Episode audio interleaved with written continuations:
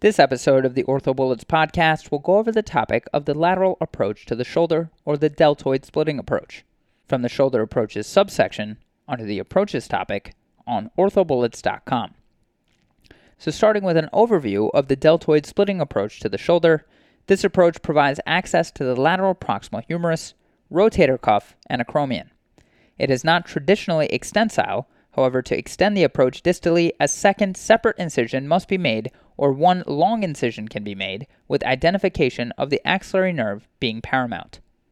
Indications for the deltoid splitting or lateral approach to the shoulder includes reduction and fixation of proximal humerus fractures, rotator cuff repair, and debridement of the subacromial space. Anesthesia that can be used during a deltoid splitting approach to the shoulder includes general and or regional. As far as the internervous plane for a deltoid splitting approach, there is no true internervous plane as the deltoid is split in line with its fibers. Again, there is no true internervous plane in a deltoid splitting approach as the deltoid is split in line with its fibers. Now let's talk about positioning and preparation for a deltoid splitting approach to the shoulder. So, in terms of position, the approach is done in a supine position with a bump or roll placed under the spine or ipsilateral scapula. Again, this approach is done in a supine position with a bump or roll placed under the spine or ipsilateral scapula. Keep in mind that elevation of the head of the table reduces venous pressure in the operative field. Again, elevation of the head of the table reduces venous pressure in the operative field. Alternatively, a beach chair positioning adapter may be used depending on surgeon preference.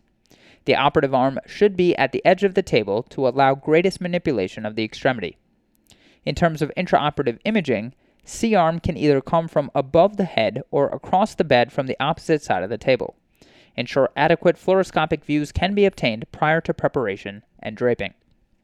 Now let's talk about the approach. Starting with the incision, a 5 centimeter incision is made from the tip of the acromion distally in line with the arm. This is generally made at the posterior edge of the clavicle, but can be adjusted according to pathology. Moving on to the superficial dissection, the deltoid is split in line with its fibers no more than 5 centimeters distal to the lateral edge of the acromion, to protect the axillary nerve. A stay suture is placed at the inferior apex of the split to prevent propagation of the split. So, again, in the superficial dissection to a deltoid splitting approach to the shoulder, the deltoid is split in line with its fibers no more than 5 centimeters distal to the lateral edge of the acromion in order to protect the axillary nerve. And a stay suture is placed at the inferior apex of the split to prevent propagation of the split. Moving on to the deep dissection, the subacromial bursa lies directly deep to the deltoid muscle and can be excised to reveal the underlying rotator cuff insertion and proximal humerus.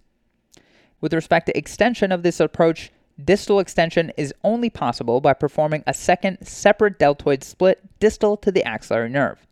The approach can be extended proximally parallel to the spine of the scapula to expose the entire supraspinatus. This requires division of the overlying trapezius muscle parallel to the spine of the scapula and division of the acromion in line with the incision, both of which require repair. Now let's end this review session about the deltoid splitting approach to the shoulder by talking about some dangers, specifically the axillary nerve. So the axillary nerve leaves the posterior aspect of the axilla by traversing the quadrilateral space, which includes the teres minor, teres major, long head of the triceps, and the medial border of the humerus. The axillary nerve travels around the humerus, coursing anteriorly and laterally to enter and innervate the deltoid via its deep surface.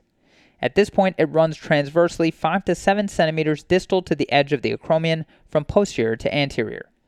Remember, you cannot extend the split further due to the risk of denervation of the anterior deltoid.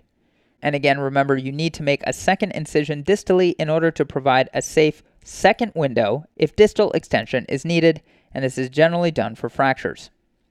So, again, to quickly review the dangers of the deltoid splitting approach to the shoulder, remember the axillary nerve leaves the posterior aspect of the axilla by traversing the quadrilateral space, which includes the teres minor, teres major, long head of the triceps, and medial border of the humerus.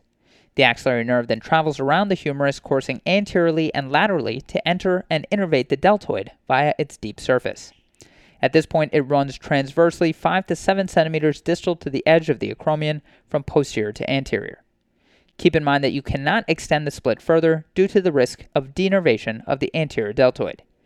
Finally, remember that you need to make a second incision distally in order to provide a safe, quote, second window if distal extension is needed, which is generally done for fractures. That's all for this review about the lateral approach to the shoulder or the deltoid splitting approach. Hopefully that was helpful. This is the OrthoBullets podcast, a daily audio review session by OrthoBullets, the free learning and collaboration community for orthopedic surgery education.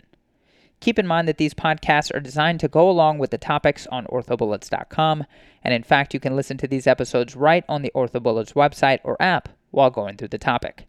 If you've gotten any value from the OrthoBullets podcast so far, please consider leaving us a five star rating and writing us a review on Apple Podcasts.